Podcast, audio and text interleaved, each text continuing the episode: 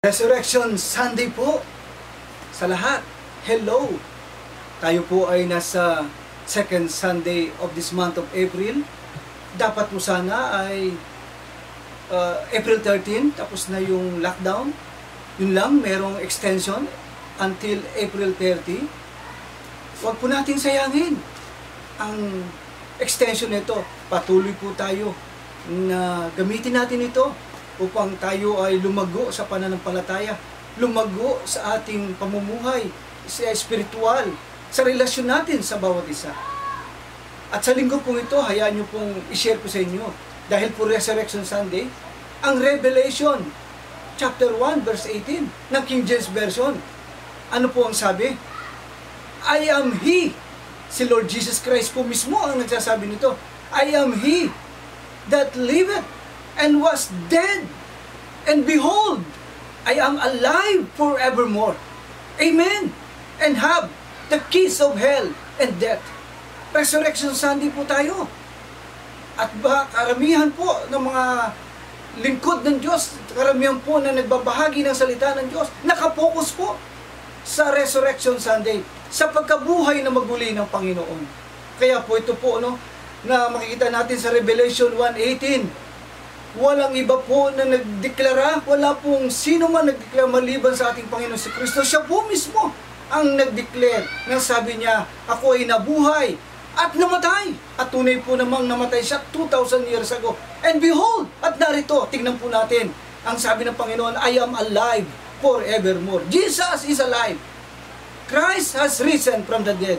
Amen. And have the keys of hell and death. Purihin ang Panginoon. Ang Panginoon po ay nabuhay na maguli. Walang leader. Walang mga sikat na leader. Na mga leader ng past, present. Na mga political leader. Mga religious leaders. Spiritual leaders na nagsasabing siya ay namatay. Siya ay nabuhay. Siya ay namatay. At siya ay mm, nabuhay na maguli. Siya ay buhay magpakailanman maliban sa ating Panginoong Heso Kristo. At ang ito nga po ang sabi niya, I have the keys of hell and death. Ibig sabihin, nasa kanya na po, na, na, na, nasa kanya na po ang kapangyarihan, ang susi. Ang susi po kasi ay ito po ay nagsisag, sumasigisag ng authority. Authority na kung saan siya nagmamayari talaga. Siya na ang mayari ng hell and, and death. Ibig sabihin, siya dapat talaga natin katatakutan. Hmm, hindi natin dapat katakutan ng COVID-19 hindi natin dapat katakutan ang, uh, ang mga demonyo, si Satanas. Ang dapat lamang natin katakutan ay ang ating Panginoon sa Kristo. Subalit, mga minamahal na magulang kapatid, yung takot na yon ay dapat ay magdadala sa atin, sa ating Panginoon sa Kristo. Ang takot na yon ay dapat ang tawag doon, godly fear.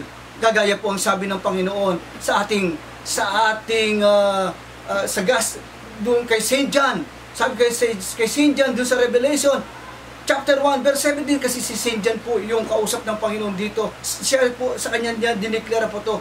Ang sabi po kay St. John, Fear not! Kasi nung nakita siya ni St. John, siya ay nagmistulang na matay. At uh, nawalan siya ng lakas. At pagkatapos noon, ang sabi ng Panginoon sa kanya, hinawakan siya ng kanyang kanang kamay ng ating Panginoon sa Kristo sa kanya at ang sabi, huwag kang matakot, fear not! I am the Alpha and Omega. Mga minamahal na magulang kapatid, kapag ang Panginoon ang Alpha natin at ang Omega natin, siya ang una natin at ang huli natin, at mahal natin siya kagaya ni John, John the Beloved, mahal niya ang Panginoon sa Kristo, ang madidinig nating salita ng Panginoon, fear not. Ibig sabihin, wala tayong dapat katakutan.